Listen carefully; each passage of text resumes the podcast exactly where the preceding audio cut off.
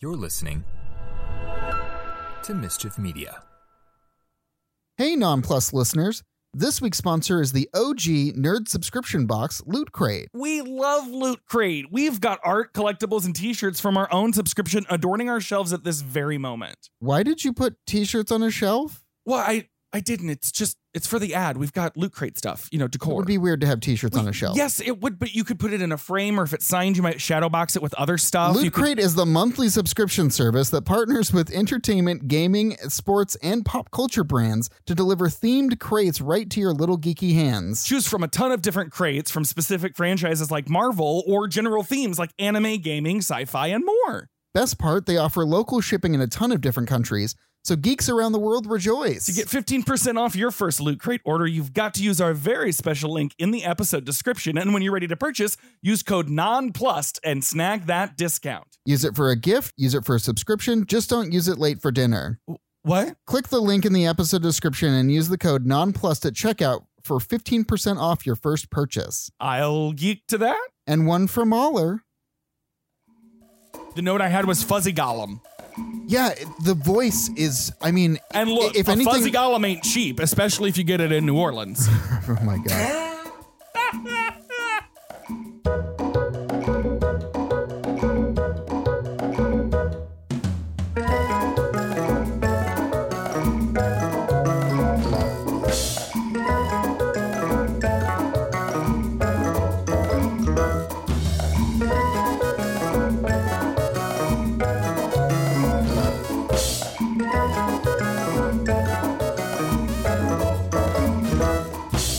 Hello and welcome to another episode of Nonplussed, a gay rom through the Disney Plus vault.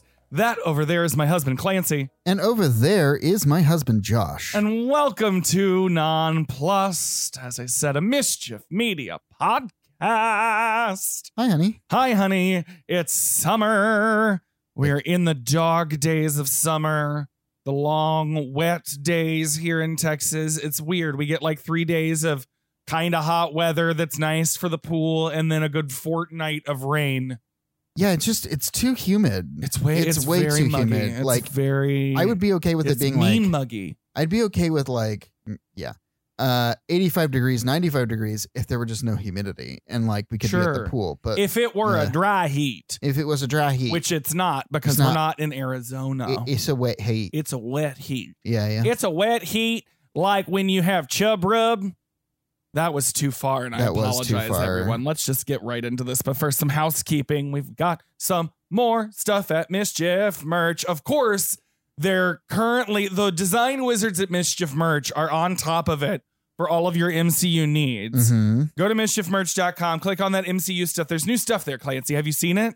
I haven't seen it There's yet. Black Widow bathing suits for the ladies. Oh, or that's for cute. or for the feminine presenting. They've got bikini tops, bati- bikini bottoms, and one pieces. I mean, uh, Jordan, if they have a Speedo option, by all means, Yes. let us know. There's also some fresh uh, uh, Loki merch in there. And there's also Clancy. oh yeah, we've got flip flops. We've got new Nonplus merch. We have Nonplus flip flops and a Nonplus water bottle. Yeah. And of course, on all of this stuff, the MCU stuff and the nonplus stuff, you can use code nonplus10 when you're checking out for 10% off your order. Please do. I don't know where any of that's coming from because there was no singing in this week's movie. there was not. But before we do that, what if we have some news about what if? what if we have some what if news? But wait a minute, what was it that you thought it was called? As if? I don't know. I- Sharon Carter is Captain Britain? as if? well, it's premiering August 11th. T'Challa as Star Lord? As if. My God. Yeah, so it's going to be premiering August 11th, and we have a new poster and a new trailer. The trailer is rad. It is. It's really, really cool. They're doing that kind of like 2.5D. Like it's not fully 3D, it's cell shaded. yeah, It's gorgeous. It- I cannot wait. it is. It is really rad, and honestly, like just seeing Tony Stark and Killmonger Yeah, in the that's- beginning was yes. just like this is wild, and I love it. It's so. I am so pumped. What else we got? Uh, we also have that Loki and the Simpsons thing. So it's another one of these Gracie Phil Simpsons. Yeah. I always I haven't watched the new show lately, like as it airs, but the Gracie Films logo. Every time we watch one of these on Disney Plus, there's the Mickey in the audience. Yeah. yeah, yeah. And I feel like the writers of this show have zero compunction about fist wagging at the House of Mouse, you know, Oh, for Papa sure. Mickey. Um, and they do it throughout this short. It, we watched it. It's cute. Yeah, it's like six minutes long. It's it's pretty cute, and it has like seven after credit scenes, so Yeah. it makes sense. Uh, Well, yeah, it's it's like it's it's a meta of a meta of a meta, Yeah, which I mean, at this point, that's all the Simpsons is is meta jokes. yeah, And it's actually Tom Hiddleston vo- voicing Loki. I don't know. Hey, look, why, the description that I found, we'll link the Engadget thingy. Yeah. On his latest misadventure, Loki has once again gotten himself banished from Asgard, only to find himself in the town of Springfield. The god of mischief teams up with Bart, and hijinks ensue. that's pretty much it. That's, I mean, that's pretty much it. Yeah. Um, yeah. So watch it. Hey, look, if it sounds like it's something you would enjoy, it's only six minutes. Yeah. If not, you, you have our permission to avoid it, and we won't tell on you or judge you. for sure. Uh, we also are, got Monsters at Work. We got two episodes of that. Yeah, that's live now, and it's that's so that's a weekly one then. It is weekly, but they put the first two episodes out at the beginning. Oh, So you okay. get- yes, get a yes, little yes. bit, okay, yeah. great. Um, we I realized as I was putting notes together, we didn't do a this is what's coming for the month of July, but uh, we have mentioned this series before. Yeah, we have. Um, we haven't watched any of it. Uh, I've read some reviews. I haven't actually read any reviews, and we haven't watched it yet. So yeah, I, I feel like, uh, you know, maybe we'll for- get we'll get to it. maybe we'll do it. Yeah. Maybe yeah, if you want to if you want to know what we think about it, by all means, uh, Let us shoot, know. shoot us a line. Yeah. Details at the end. Uh, yeah, I mean, you know, monsters at work. It's Monsters Inc. It's a series. I, I mean, and it has Billy Crystal, and it's got a lot of the same voice Well, actors. yeah, which John is- Goodman. Yeah, yeah, which is super cute. And we the animation did talk about looks, this because I did the Roz. You did the voice. Roz voice. That's right. We've talked about this before. Mike Wazowski. But honestly, from the trailer, the animation's super cute, and like I, I, I you know, it, it matches what it looked like in the movie. I- Which, for as much shit as I talk about the things that we watch on this podcast, I like to plop some optimism in from time to time. And here's what I love about Monsters at Work without having watched it I like the idea of Pixar series that are longer form. for sure, We loved Forky Asks a Question. yes, I love the even if we get something that's an original Pixar world that's a cartoon, I would love to play around in that. Let's Yeah. absolutely do it. Clearly, we can pump these out faster than we can when Toy Story was made. what? No, I- I was worried I wasn't going to be able to say it. Kids, that's what we in the comedy business call a callback. anyway, as always, research for this week's episode was done on Wikipedia, IMDb, Rotten Tomatoes, and Box Office Mojo Clancy. What movie did we cover uh, this week? We are doing 1985's The Black Cauldron. The Why is it gotta be black? It's- this is a great question. and there's nary a person of color in the film. Nary. I don't know that it needs to be. It's based off of you- you know, it's based off of the book series by Lloyd Alexander. There's the Book of Three and the Black Cauldron. yeah, I didn't. Full disclosure: We told you we do our research on Wikipedia. I didn't click through to any of these links. I just put them in the show notes in case we Yeah. wanted them. I didn't either. So Um, but I love, I love this kind of fantasy. It was directed by Ted Berman and Richard Rich. mhm. Um, let's blast through this cast. yeah, So for the cast, oofa doofa. Look, all this shit's Welsh, so I apologize in advance. We've got Gr- Grant Bardsley as Taryn. That one's easy. Susan Sheridan as Princess Ilanwi. We're getting trickier here. Freddie Jones as Dalbin. That one's fine. that one's easy. Nigel Hawthorne as Feuder Flam. Yes, Yeah, no, Fluter. Fluter Flam, Fluter, Fluter, Fluter Flam. Fluter Flam. Yeah, it, there's a lot of F's here, and it's awful. Uh, well, it's there's a couple F's and a couple D's. Again, it's Welsh. Yeah. Um. Anywho, Arthur Mallet as King Idleg, John Biner as Gurgi and Dolly. Um. Uh, no relation. Phil Fondacaro as Creeper. John Hurt, as in John Hurt, oh my god. as the Horned King. Yeah. Ada Rice Marin as Ordu, Adele Malice Mori as Orwin, Billy Hayes as Orgok, Peter Renaday, Wayne Allwine, James Almanzar, Steve Hale, Phil Nibelink, and Jack Lang as the Horned King's henchmen, and John Houston as narrator. Hey, we got that one. Why, hey, that one was easy. Unless it's Huston, in which case, Huston. anyway.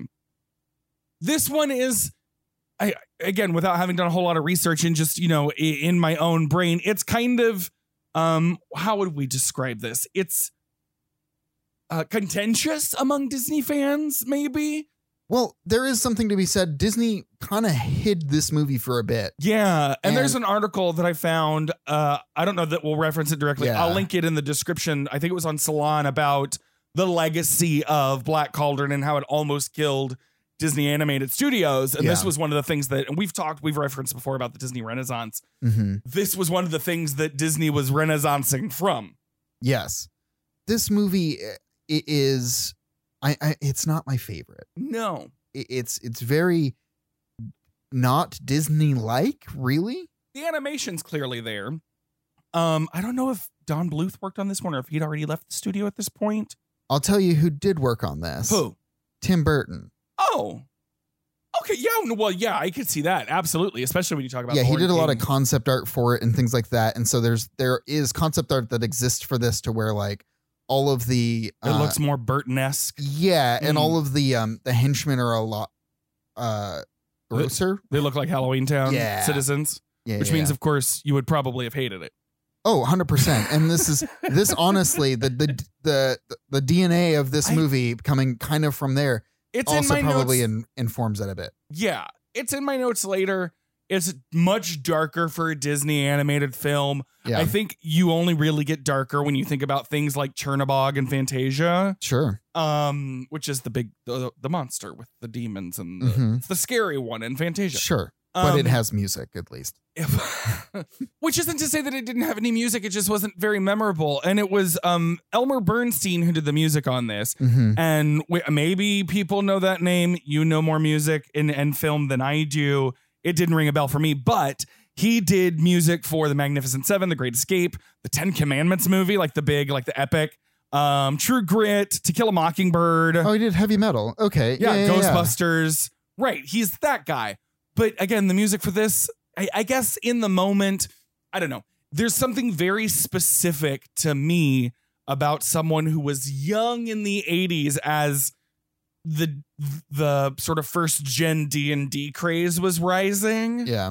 um that thi- like this fits a part of like geek culture i think that is discordant with what we traditionally think of as disney No, this is very high fantasy, which Yeah. is not really Disney. no Like Disney d- v- deals in fantasy, but it's not high fantasy. no no no not like this which is wh- i guess where the like the kind of d&d feel comes hundred from. percent. Yeah, but also it's got that kind of like deep um welsh folklore Mhm. that is also that can be kind of I I mean for lack of a better term earthy and like um I don't know there's a um the term for it that I learned from Doctor Who is petrichor and it's the smell of rain on grass Mm. and that's kind of like what I get from this uh, in a as a vibe if you will sure. um, but all of this to say, very little happens in this movie. And I found myself, it's a good running time, but I found myself quite bored. And I think this is where we're going to cause our our jokey joke things aside. I think our honest opinion of this film and not really good liking it is gonna turn heads more than anything Yeah, else. and we not to uh, say. front load this entirely. Like this is a I'm kind of front loading it because I got shit to say. that's that's fair, but at the same time, I yeah, we're we're not going to be i- if if you really enjoyed this movie, I probably would stop here. No, no, no. I, wou- I wouldn't say that. We don't want to dissuade people from listening. I'm just saying I might be unkind. And as a general rule, I like to apologize when we're about to potentially ruin someone's childhood favorite. Sure. Well, should we just get into it? Yeah. Let's. let- let- Yeah. All right, here we go.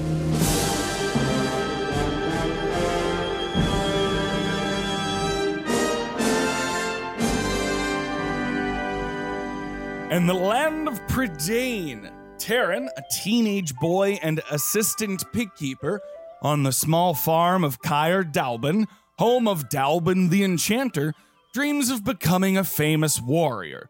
Dalbin learns the evil horned king is searching for a mystical relic known as the Black Cauldron, which can create an invincible army of undead warriors. The Cauldron Born.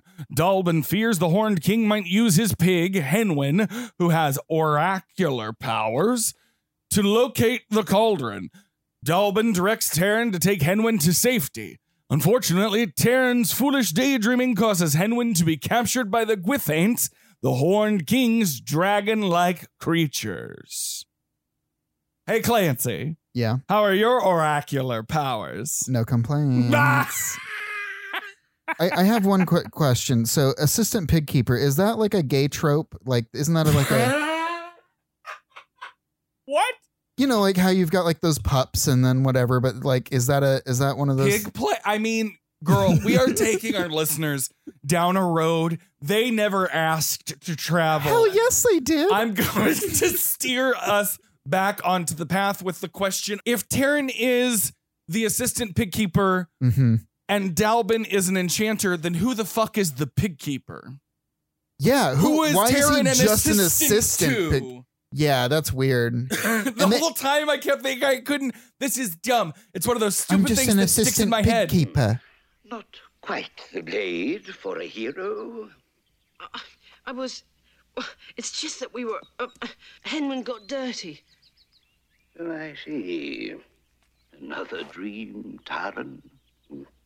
But Dorban, won't I ever be anything but an assistant pig keeper? She's a special pig, Taran.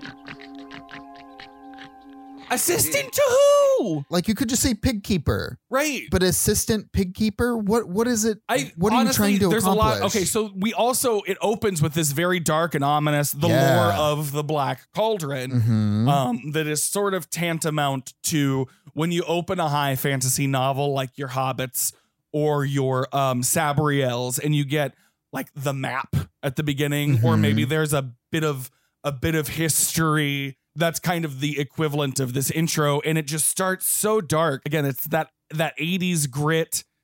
Something about this being f- film yeah. makes it that much scarier and they do some really interesting things with um depth of field yeah. where you know in your average cartoon for example you're watching an episode of Scooby-Doo Mhm. somebody's looking for the handle for the secret passage you can tell which book it's going to be because it's the one that's colored more brightly than it's the the, background shell shaded one. it's yes. the cell shaded one Mhm. they do so many layers right is that's what's happening here is that there's so many layers yeah of they've the got a background, like on camera glass? system that actually is it's a it's a camera that it's overhead and shoots down through a bunch of panes of glass and then they move that glass to create the movement in the scene so with what you're seeing there they were moving the glass farther apart from each other which was Oh, giving okay. you that effect of where the push in yeah it's it's a push pull effect that they do this a lot in movies too where But they're on zooming Disney out Plus, the it's in camera 4K, and on our TV, yeah it's just gorgeous. yeah they they remastered this in 4K HDR and it is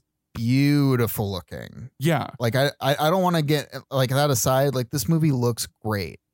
it's gorgeous. Yes. but there are a lot of unanswered questions, like how did Dalbin figure out that his pig could see the future? Yeah. There, there's a what lot. it implies a degree of magical experimentation on this pig that I'm not comfortable with. Yeah, and the fact that like the assistant pig Look. keeper didn't know anything about this magical This pig up too. until this exact moment. Full on. disclosure: we eat bacon, Yeah. but you shouldn't test your magics on pigs, kids. No, That's not ethical. it, it's not. But also like, it, h- how is this the first time that this has happened? Because he was bathing the pig. What else? Well, wha- and well, because it requires the incantation. Every time Henwin goes into her trance, it requires the incantation. It's she's Henwin is very much like the Winter Soldier that way. Ah. It's got to be these specific words, and they're stirring some uh, uh, some water. I mean, honestly, again, this is high fantasy. When you think Mhm. about descriptions of scrying, this is it. Water in a specialized metal dish, and you stir it a certain way, and you say certain words, and then you see. Um, or in this case, um, Dalbin has spiked the water, and Henwin's just tripping. yeah. The Horned King. Shh. Don't interfere. He's searching.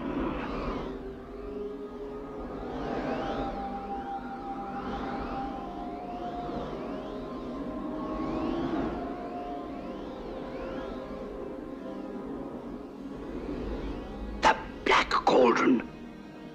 You, but this is what I mean. I I getting the feeling Disney was really trying to tap into some sort of a D and Dness of the zeitgeist. had to have because this this just feels maybe maybe it was that they were trying to do something very different with it and trying to break a mold, but also it just it's like ah, Struggle bus. it's, struggle, bus. It is for sure. because I feel like it trusts its audience to have read the books almost. Yeah. And I hadn't.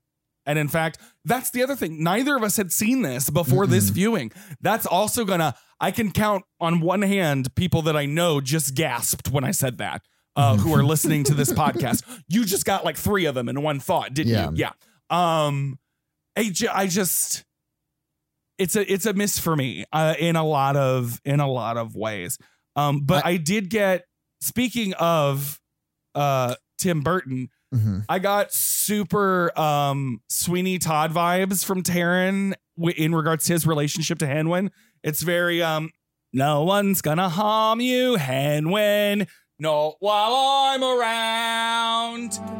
Demons are prowling everywhere nowadays.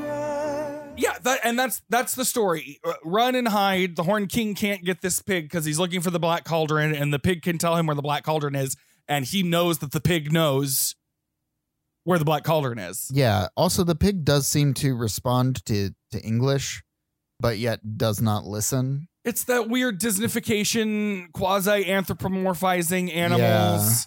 Like I wouldn't. What this doesn't have is another animal that inexplicably can talk, where Henwin cannot. I thought there was going to be when there was that cat that looked that had those martini ma- mannerisms that came Oh, in. right. And I I was like forgot all about real Dalvin's excited. cat. I was really excited for the cat, and then we don't see the cat ever again. it that's the thing is again that's a very high fantasy book kind of thing where there's like a good example is Tom Bombadil in Lord of the Rings. Like it's something that the characters happen upon and something ridiculous happens and then we move on our merry way. yeah, I guess. Uh, But, the yeah. witches in this were almost like that until they Almost.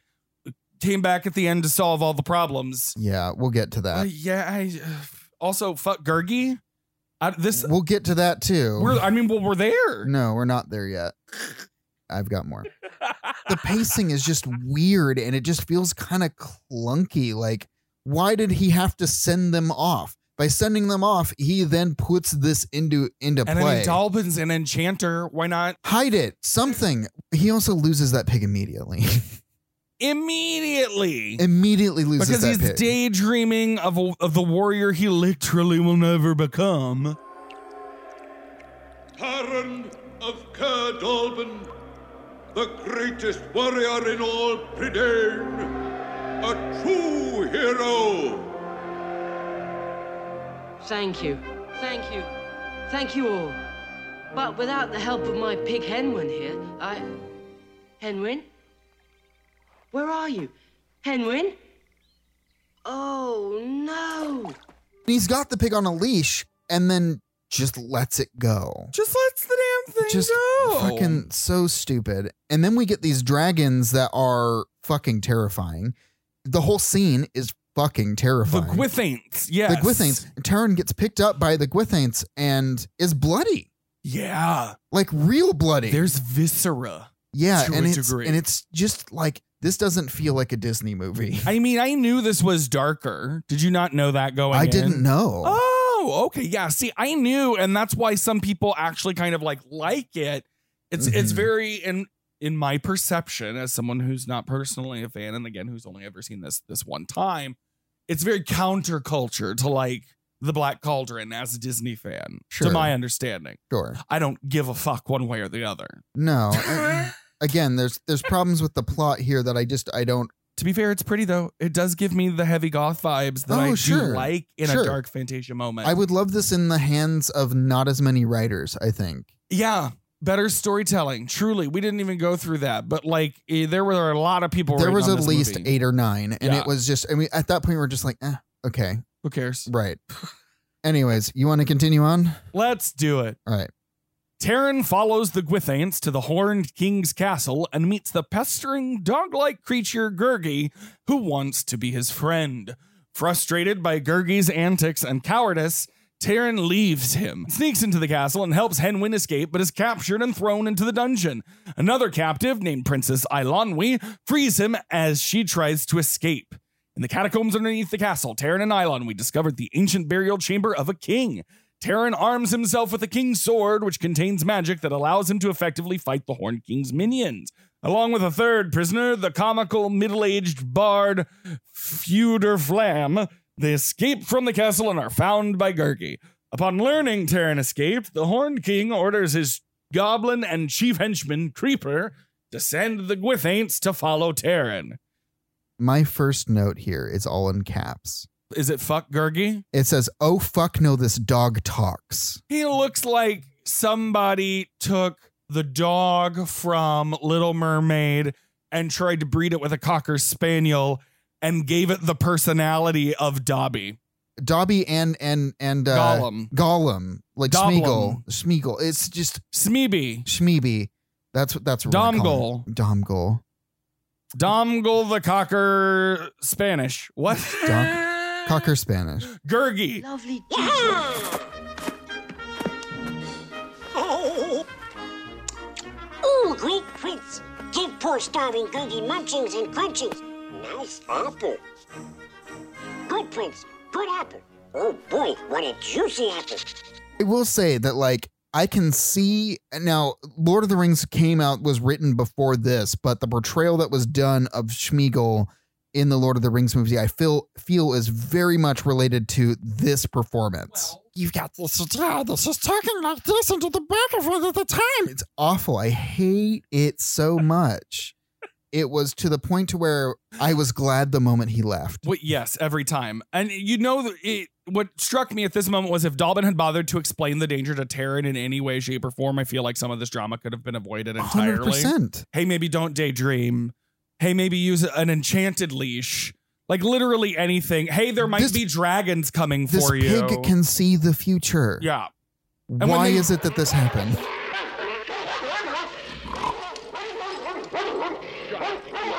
Gold dolt, always barking at nothing.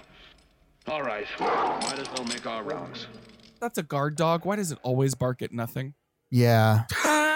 What the fuck use is a guard dog that always barks at nothing? But also it isn't kind of barking. dungeon It is isn't this? barking at nothing right now. Sure. And, and and and it's just it's such a weird trope. Now, the Horned King is probably the most terrifying thing I've ever seen Disney animate. here and that's what's funny is like here is a terrifying villain Yeah.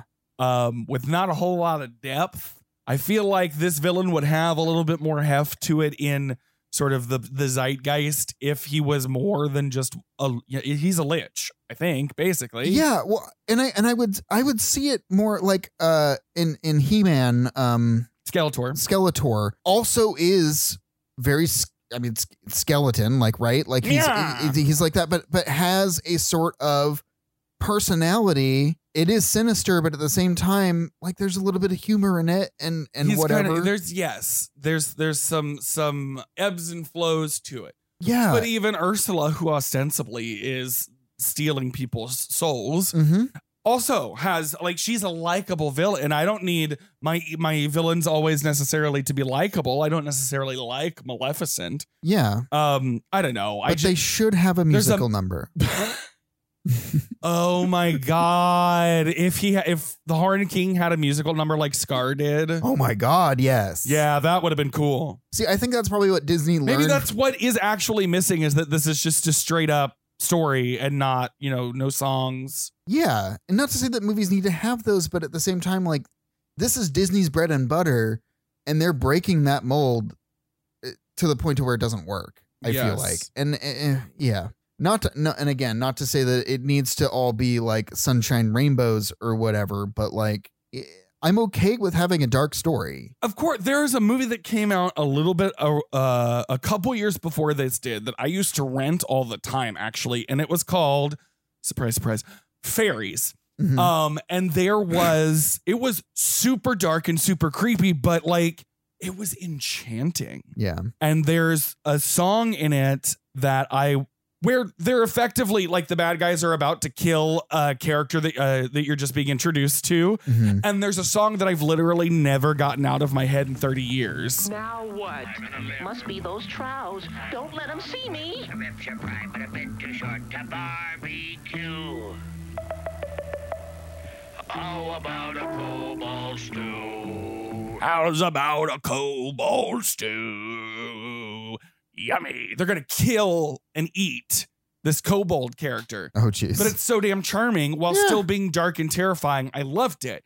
Black Cauldron doesn't get anywhere near it for me. It doesn't, and it's not to say that the characters aren't likable. Uh, We're we're introduced to Elan Wee, who who I do like. Delight, her- she's delightful. I like her character. Pewter even is delightful. I was inspired after watching this. I'm creating a middle-aged bard character just to use someday because I love that Oh, as that's a cute. concept. Yeah. With because his liar also belies his lies. Mhm. He's a bard that has to tell the truth, otherwise his instrument doesn't work. That's such a funny fucking D and D concept. It is, and the and it goes right over your head if you're if you're not like it just feels like it's not really used. you know what else goes right over your head? Hmm. That damn magic light ball. What the fuck is it? Oh, I loved the light ball, But but, what yes, is it? I don't know what it does. She says, "Oh, the the Horned King thinks it'll lead him to the Black Cauldron." Oh, well. If you want to come with me, you may. Can I? Well, yes, I said you could.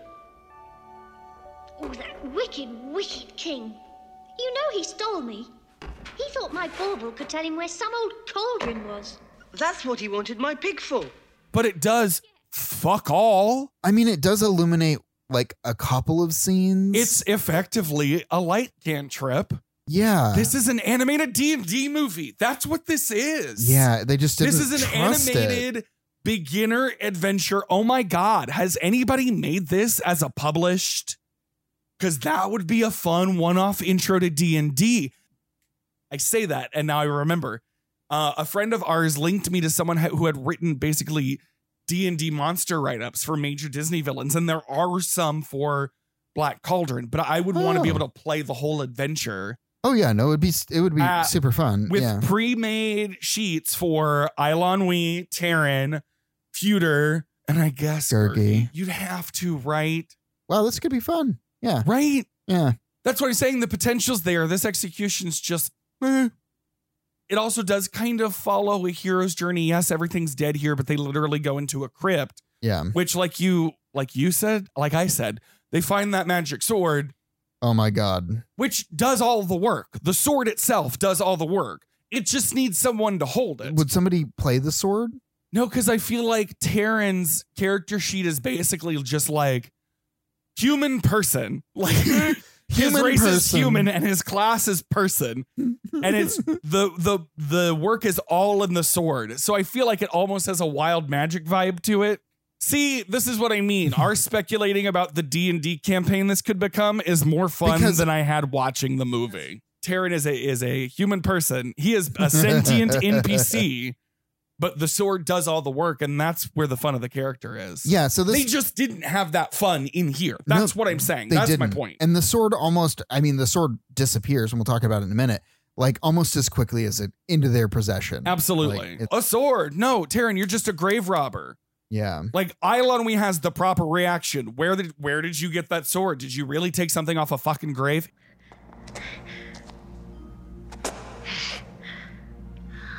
Where did you get that sword? Back there? You mean.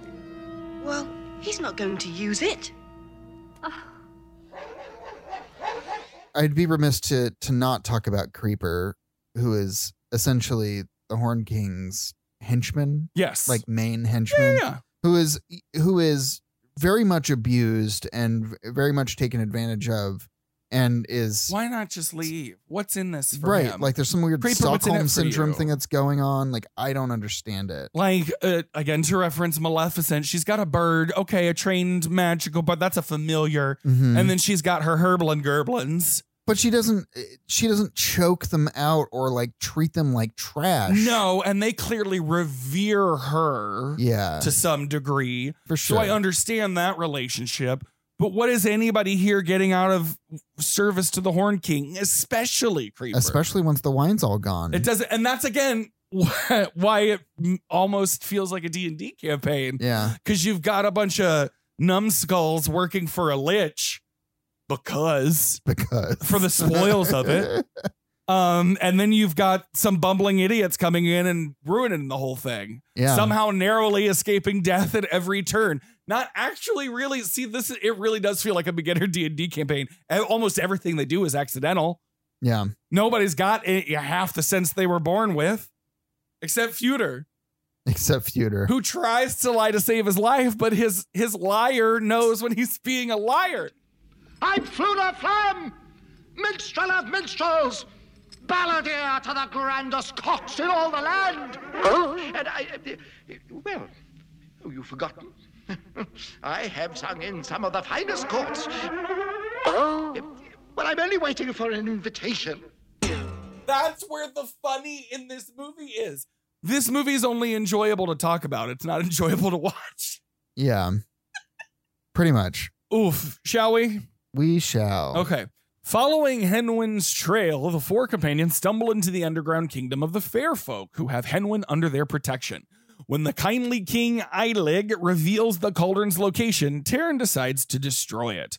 Ilonwe, Gurgi, and Feuder agree to join him, and Eilig's obnoxious right hand man Dolly is assigned to lead them to the marshes of Morva, while the fair folk escort Henwin back to Kyr Dalbin. At Morba, they learn the cauldron is held by three witches uh, Ordu, Orgok, and Orwen, who falls in love with Feuder at first sight. And Ordu agrees to trade the cauldron for Terran's sword. He reluctantly agrees, knowing it will cost his chance for heroism. Before vanishing, the witches reveal the cauldron is indestructible and its power can only be broken when someone willingly climbs into it and dies. Dolly angrily abandons the group, and although Terran feels foolish for trading the sword for nothing, his companions show their belief in him. Suddenly, they are found by the Horn King's minions who followed them.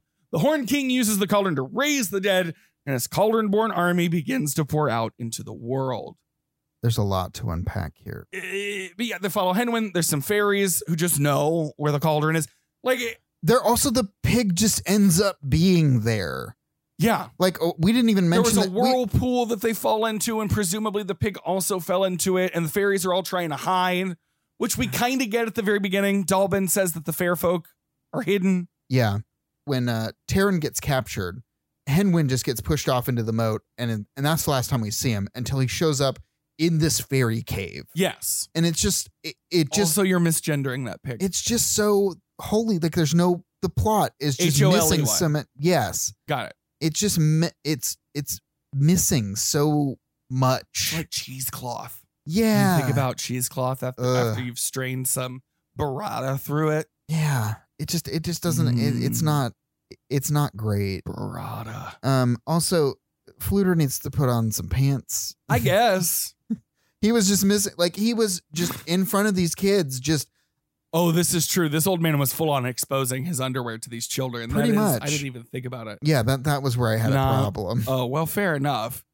But yeah, as, as they're trying to like, you know, make their way through, Ilonwe is 100% right. Taryn didn't do shit but use a magic sword he kept having to be reminded to use. yeah Like he finally pulls it out of the scabbard at one point. Ooh, she gives it to him real good too. I'd say it was the sword's magic. But it takes a great warrior to handle a sword like this. but still, it is a magic sword. Ha! What does a girl know about swords anyway? Girl? Girl? If it weren't for this girl, you would still be in the Horned King's dungeon. You know, Princess Eilonwy, uh, Taran. At least I don't keep talking about it forever.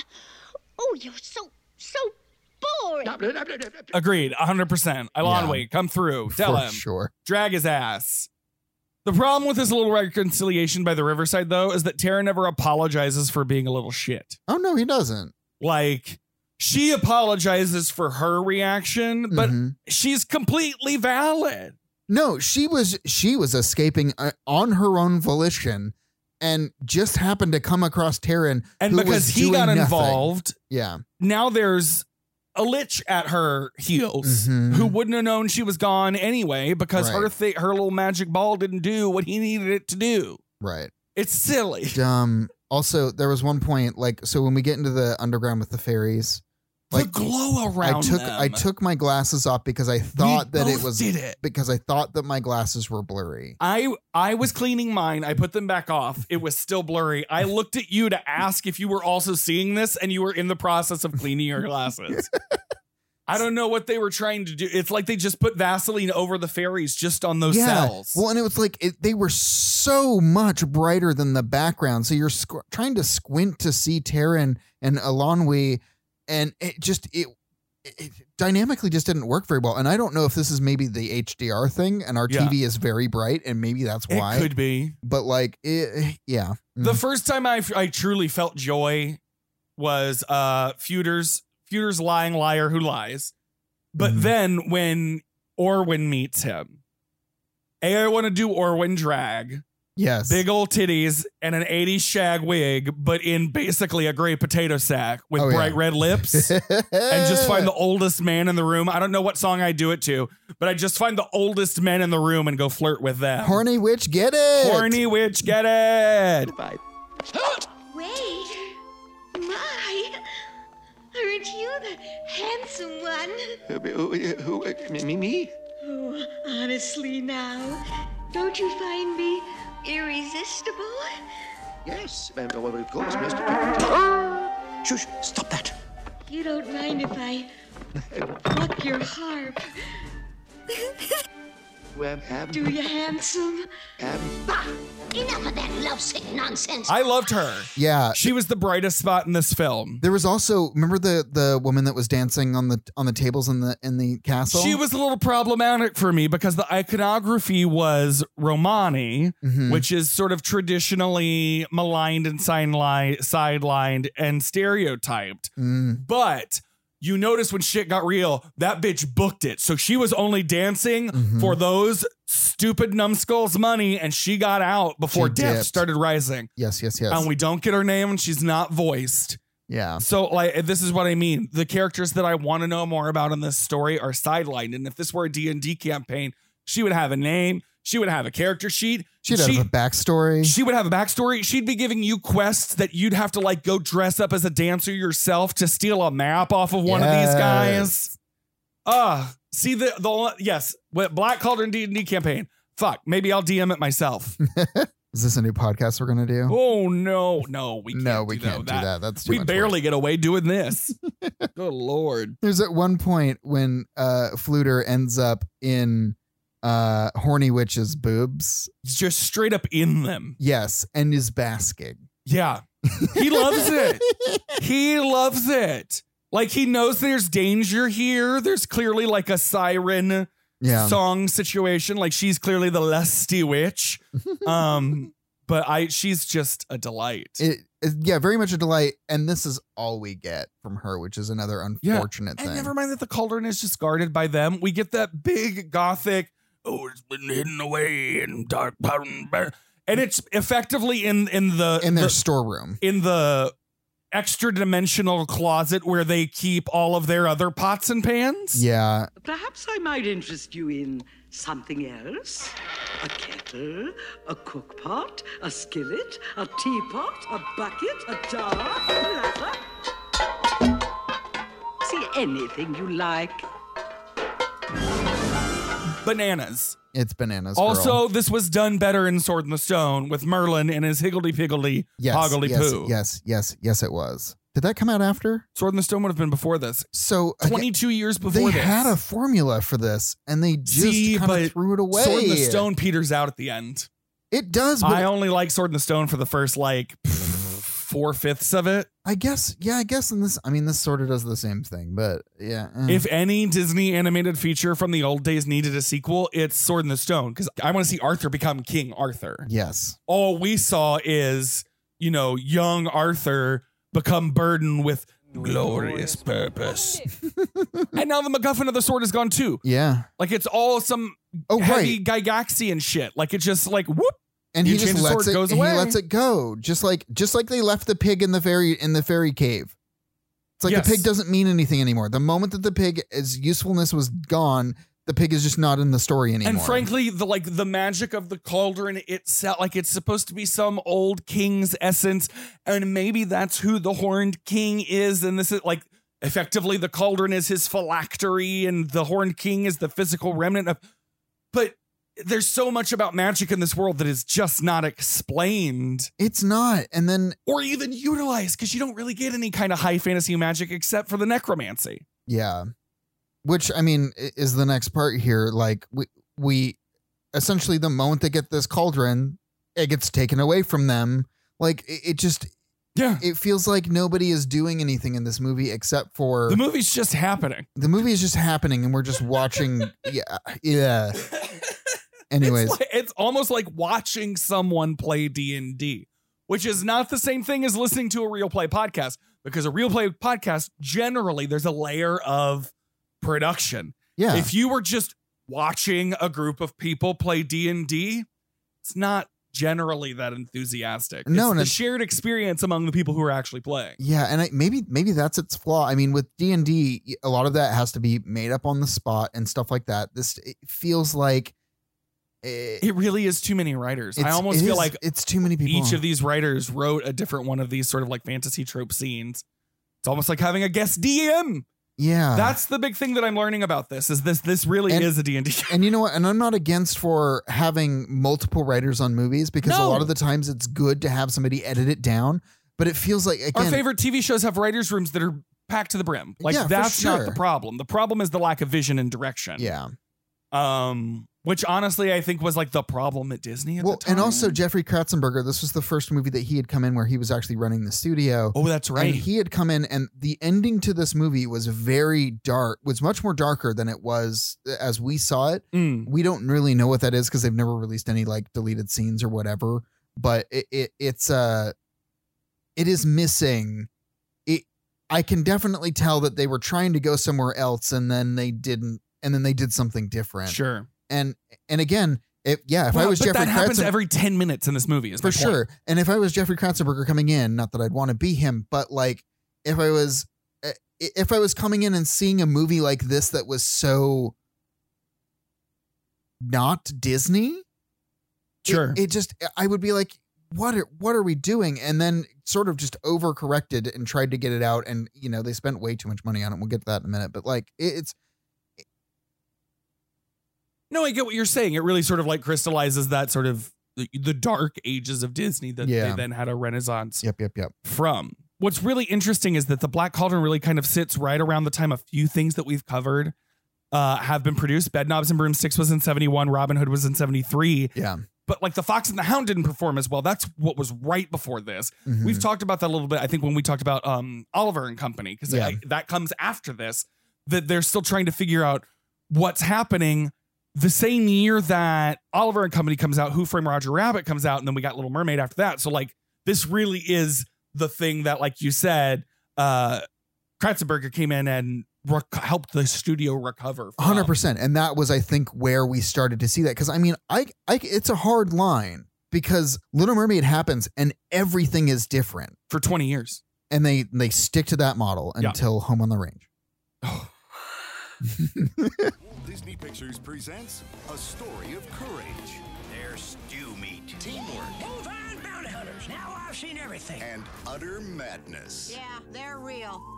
Quit staring. Oh, Home on the Range. Okay, moving on. Yeah, let's do it. Gurgi, deciding not to abandon his friend, sneaks into the castle and rescues them. Taryn decides to jump into the cauldron to save everyone, but Gurgi stops him and jumps in instead, killing the cauldron porn. When the Horn King spots Taryn, he blames him, saying Taryn has interfered for the last time, and throws the youth toward the cauldron. But the cauldron is out of control and consumes the Horn King in a tunnel of fire, killing him and destroying the castle, using up all its powers forever as the companions escape. Sure, this is Okay. where I think that turn happens and where Yeah. we we start getting the the ending that tests better. Right, and it's just like uh, w- when when Taryn walked off, like because there's like this arch that he's walking on to like that's over the To get- cauldron. yeah, yeah, yeah, yeah, yeah. He's walking out there and he's gonna throw himself. And it's like, oh fuck, is he gonna kill himself? well, I mean, it's it's the end of Lord of the Rings. That's what this moment is. It's just nicer. Yeah, but I was like, that's brave Disney to kill off your main character, and then they kill off the one character that arguably is fine. I'm fine with. Please, Master, not go into Evil Cauldron. If I don't, we're all lost. Out of my way. No, Googie not let his friend die. Taryn has many friends. Googie has no friends. Gurgi, no! Don't jump! Wait! No! No! The the real magic was friendship all along. It's that. Sure. It's well, truly Gollum that. jumps off and still technically he just wanted the ring and just Well- is still going after it. But still, he ends up just it's the it functionally for sure, functionally same it's the thing. same. Yes. and then uh, we kind of functionally get the same kind of ending as you know Sauron because uh, the de- destruction of the ring uh, destroys him. The destruction of the cauldron destroys sort of. I wonder It's it's so muddy. they read the Lord of the Rings and was just like, you know what, we could write this as a Disney movie with different characters. Again, I with the really just same think- idea. I think what the Black Cauldron represents more than anything is a degree of counterculture and animation. Yeah, fair enough. when you think about Yeah. it. Because do you, when you, I, I don't know if you've got enough of this context just because of um m- m- I'm a little bit more obsessed with true crime than you are. Like satanic panic was a big thing at the time, and like Sure. you know there were the the um chick tracks of comics where oh no um Morgana the dungeon master is seducing good Christians into devil worship through D&D. So like I could see where this would feel subversive and you Yeah. might expect it to make money because of that. Yeah. I just don't know that anybody who was into D&D at the time was as into this kind of animation. And it wasn't the kind of animation, it wasn't the audience that Disney had been aiming for. No, and that's the thing is, I don't- Arguably, I- they needed I more don't- of it. I don't know who this movie is for, like because th- there's a I degree ju- of bitch, I just told you, it's for the kids in Stranger Things. It's for the the people who were 11 year old in 1985. yeah, I guess They thought Yeah. those boys weren't watch- watching Disney cartoons and they didn't want to. I say boys with quotes For That- sure. That w- eh, that's the demo that was D being and D targeted. kids. Yes. You know what baffles me? That the Horned King has eyes all of a sudden. Oh, and they were they were just red, and they I were was kind of just like, chibi eyes. seemed really kinda He cheap. was terrier. No, not not cheap. Chibi. C H I B I. Like cutesy. oh yeah, He was like a cutesy villain all of a sudden. They were more terrifying when they were red dots in a deep fucking vacant skull. Yeah. And now he's like "Bug-a-gug-a-goo," as the Yeah, it's like- uh, cauldron starts to explode. Scooby Doo esque. Yeah. yeah. Mm-mm. If it weren't for you meddling kids, certainly not Ilon Wee's meddling orb, because where the fuck is that at this point? No, you've not escaped. You shall satisfy the cauldron's hunger.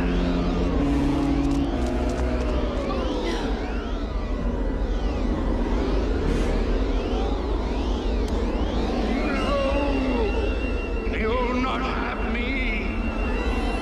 yeah. that only comes back at the end for it's just like, oh wow, I'm back. And we still like, yes, he implodes. You know, like yeah. It's just I mean, I was in a bad mood at the time because I had a terrible experience with a nail salon. I just th- uh, by the end of this movie, I was just like, what the fuck are we doing here?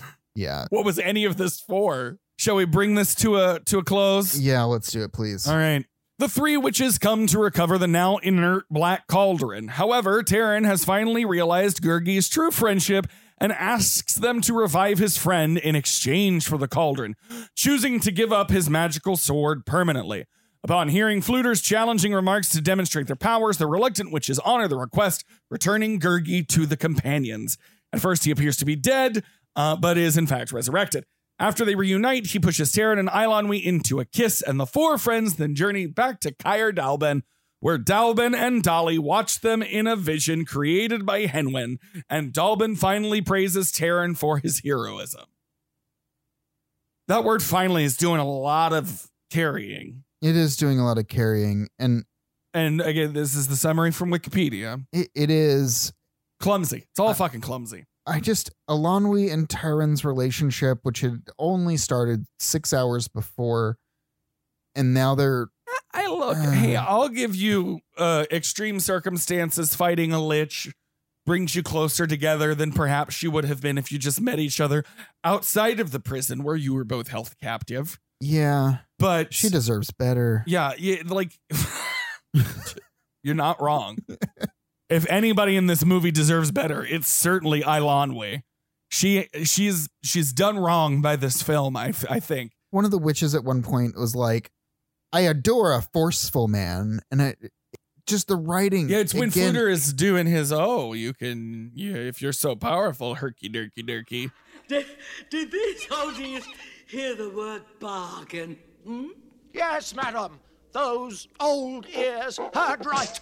Ah, I adore forceful men.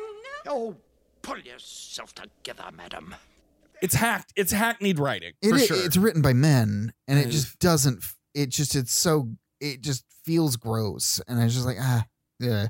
Ten bucks. This character is based on that animator's favorite drag queen, and he was Oh. secretly gay, and nobody knew it. I hope and- so. That's that's this is yes that is The witches are high drag for sure. The witches They are, are. camp. Mhm. They're just in the wrong movie. They're in the clouds. They are Yeah. yeah ethereal. And again, it's all about trading and bargaining, which is very high fantasy tropey.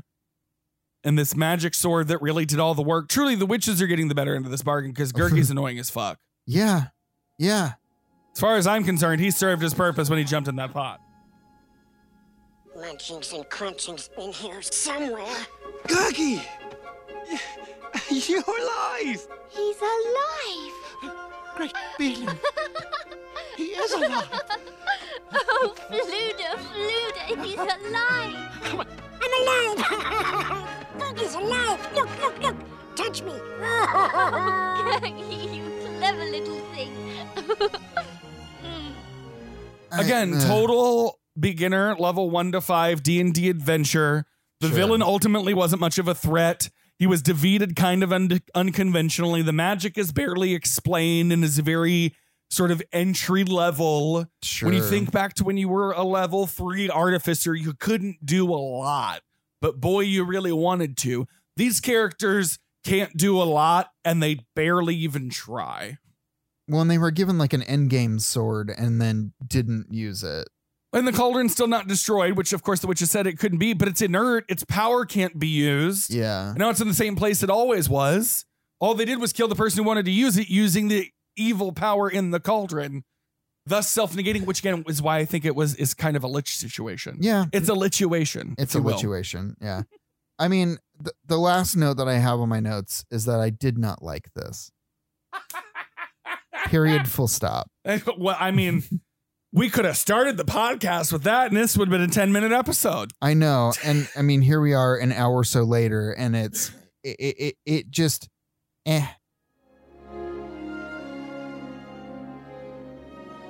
And that was the Black Cauldron. Yeah. Budget for it was 44 million, and uh, it made a tenth of that at opening. Yeah, it made twenty one million dollars. Well, on opening, it made four million, and gross sort Was- of uh, was 21. Yeah, it was twenty one. Yeah. so half. Half of the I mean, it just not and again, they probably just didn't know how to market it and like a- and, and truly the only way they write it Yeah. or edit it. Yeah. They knew how to animate it. It's gorgeous. It is it is very gorgeous and and uh, there was this was one of the first instances of them using 3D. Yeah. Um the bubbles were were 3D generated um or computer generated, I'm sorry. Um but uh yeah, it's it's uh I mean other than that, I Mm. mean I, it's great movie for those animators to hone their skills on, but other than that, I don't think I'll ever watch this movie again. Probably not. No. And look, because I knew we were going to be so hard on this, I intentionally pulled good reviews for this. Rotten Tomatoes has the critical reception on this as a 55%, but Roger Ebert loved the fuck out of this movie. I found the original review on his website and I'll link it in the in the show description. Okay, yeah. But the summary is by the end of The Black Cauldron, I was remembering with something of a shock of nostalgia the strength and utter storytelling conviction of the early Disney animators. The Black Cauldron is a return to the tradition. I can see Hmm. where he's coming from with that because we s- we s- we we clocked some Sleeping Beauty vibes. Yeah, for sure. For Roger sure. E Ebert is saying this is where the studio is starting to take a turn. yeah, I think maybe he pegged that that was happening before anybody else did. for sure. But his review of this is glowing. yeah. He loved a darker turn on Disney. and Well, he maybe gave it 3.5 out of 4. Yeah. Yeah. That's, that's pretty good. That's what I'm saying. And then Paul Adonasio from the Washington Post said, technically brilliant, though short on narrative. Thank you, Paul. Yes. The Black Cauldron is a painless, Mm. old fashioned way to take out the kids and a triumph for the animation department at the Disney studio, where it has been in development for almost a dozen years. Okay. As someone that was shown the mummy at a very young age, Yeah. um, that terrified the fuck out of me. Sure. If my parents had taken me to this, I don't know what I would have done because I had nightmares about this movie just two nights ago after we had watched this movie. I Creeper was in my fucking dreams and it was Oh. Baby. awful. I'm so, was that the same night the cat puked three times? Probably. Still. Uh Viewers apparently are more aligned with us than Yeah. I thought they were. They they give it forty eight percent. Uh, Daniel G. Um, and, and this was one of the ones that I thought I just pulled out a fun one.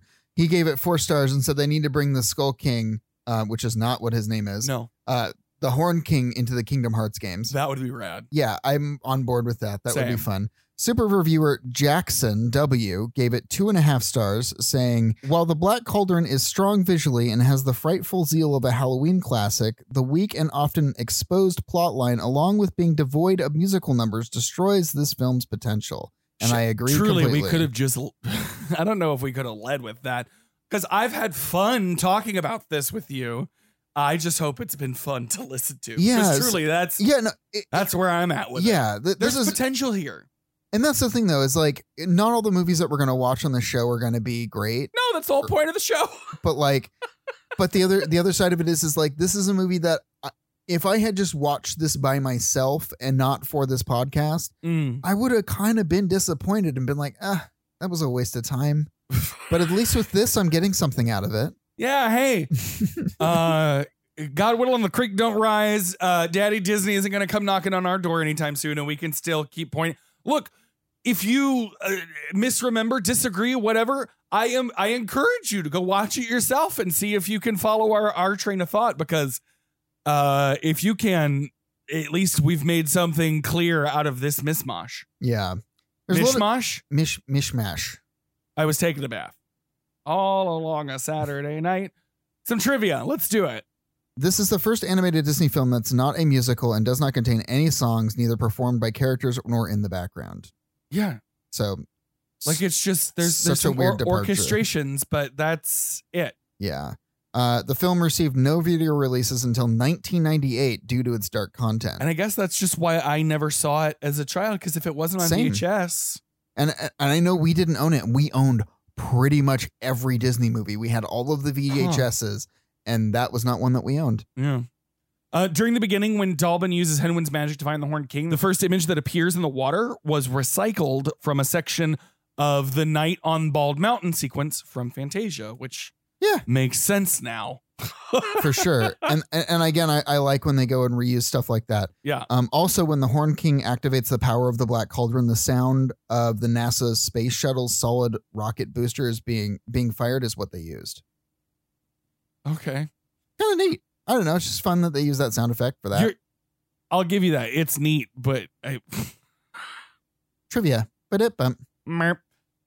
I think we've said everything that we could say about this movie. pretty much i, I don't we there's left it out all out on the floor on this one. i don't really have anything anything else here Yeah, I mean, I could see why people liked it. There's I, there's some potential here. I might actually try to craft a D and D uh, campaign around this I for think it would some be fun, entry level yeah. characters, but other than that, uh, dumb. Hey, to that effect, as a reward. Sorry, that's harsh, but that's how I feel. yeah As a reward for you all, I will link the um the things that I found with D and D characters. Uh, I saw some uh, Marvel Avengers characters as oh you D&D. posted those on facebook Posted those yeah, on yeah, Facebook. yeah, yeah. Super Um, cute. uh, I'll uh, see if I can get him on to um, see if I can find the guy's uh, Instagram because he's an artist. oh cool Um, yeah, and drop it sounds in the good. show notes.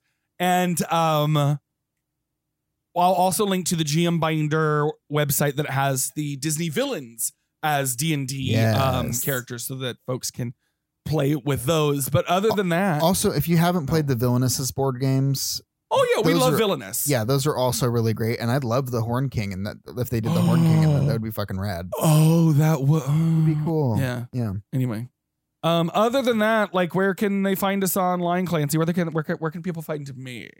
Um, well, they can find you at Josh Watching TV without the G on Instagram and Twitter, and if they wanted to find me on the internet, You find you at CLNCY, that's Clancy without the A on Instagram and Twitter. And if you wanted to find more content for our show, you can head to patreon.com slash making mischief because Yeah. that's the Mischief Media Patreon. And you don't just get bonus content from us. no, you get it from all of the shows on the network. Um, and, And, you don't just get um, audio. Nope they they have uh, Sometimes there's video. there's sometimes there's videos. Frankie sometimes does there's art. Yeah.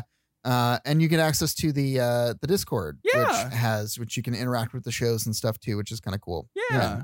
And you can follow the show on Twitter and Instagram and Facebook at nonpluspod. You can email us suggestions at nonpluspod.com. Yep. If you want to recommend a film for us to watch or have any counter thoughts to our thoughts, Give a um, thesis as to why this movie is delightful. we're, we'd love to hear it and we Yeah. might respond or we, We might may- just hit delete We might hit delete.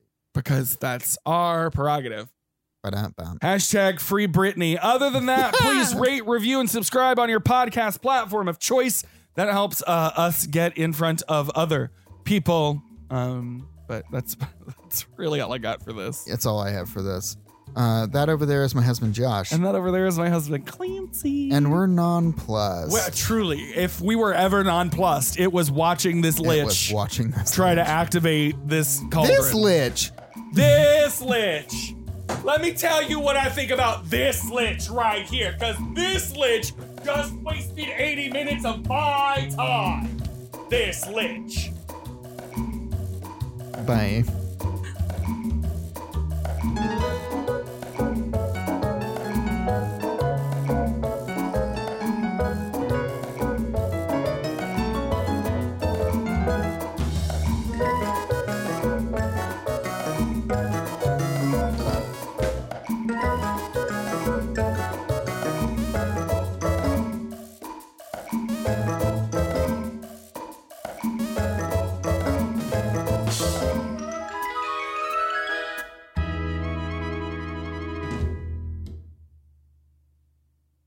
Well, I will tell you who did work on this. Who?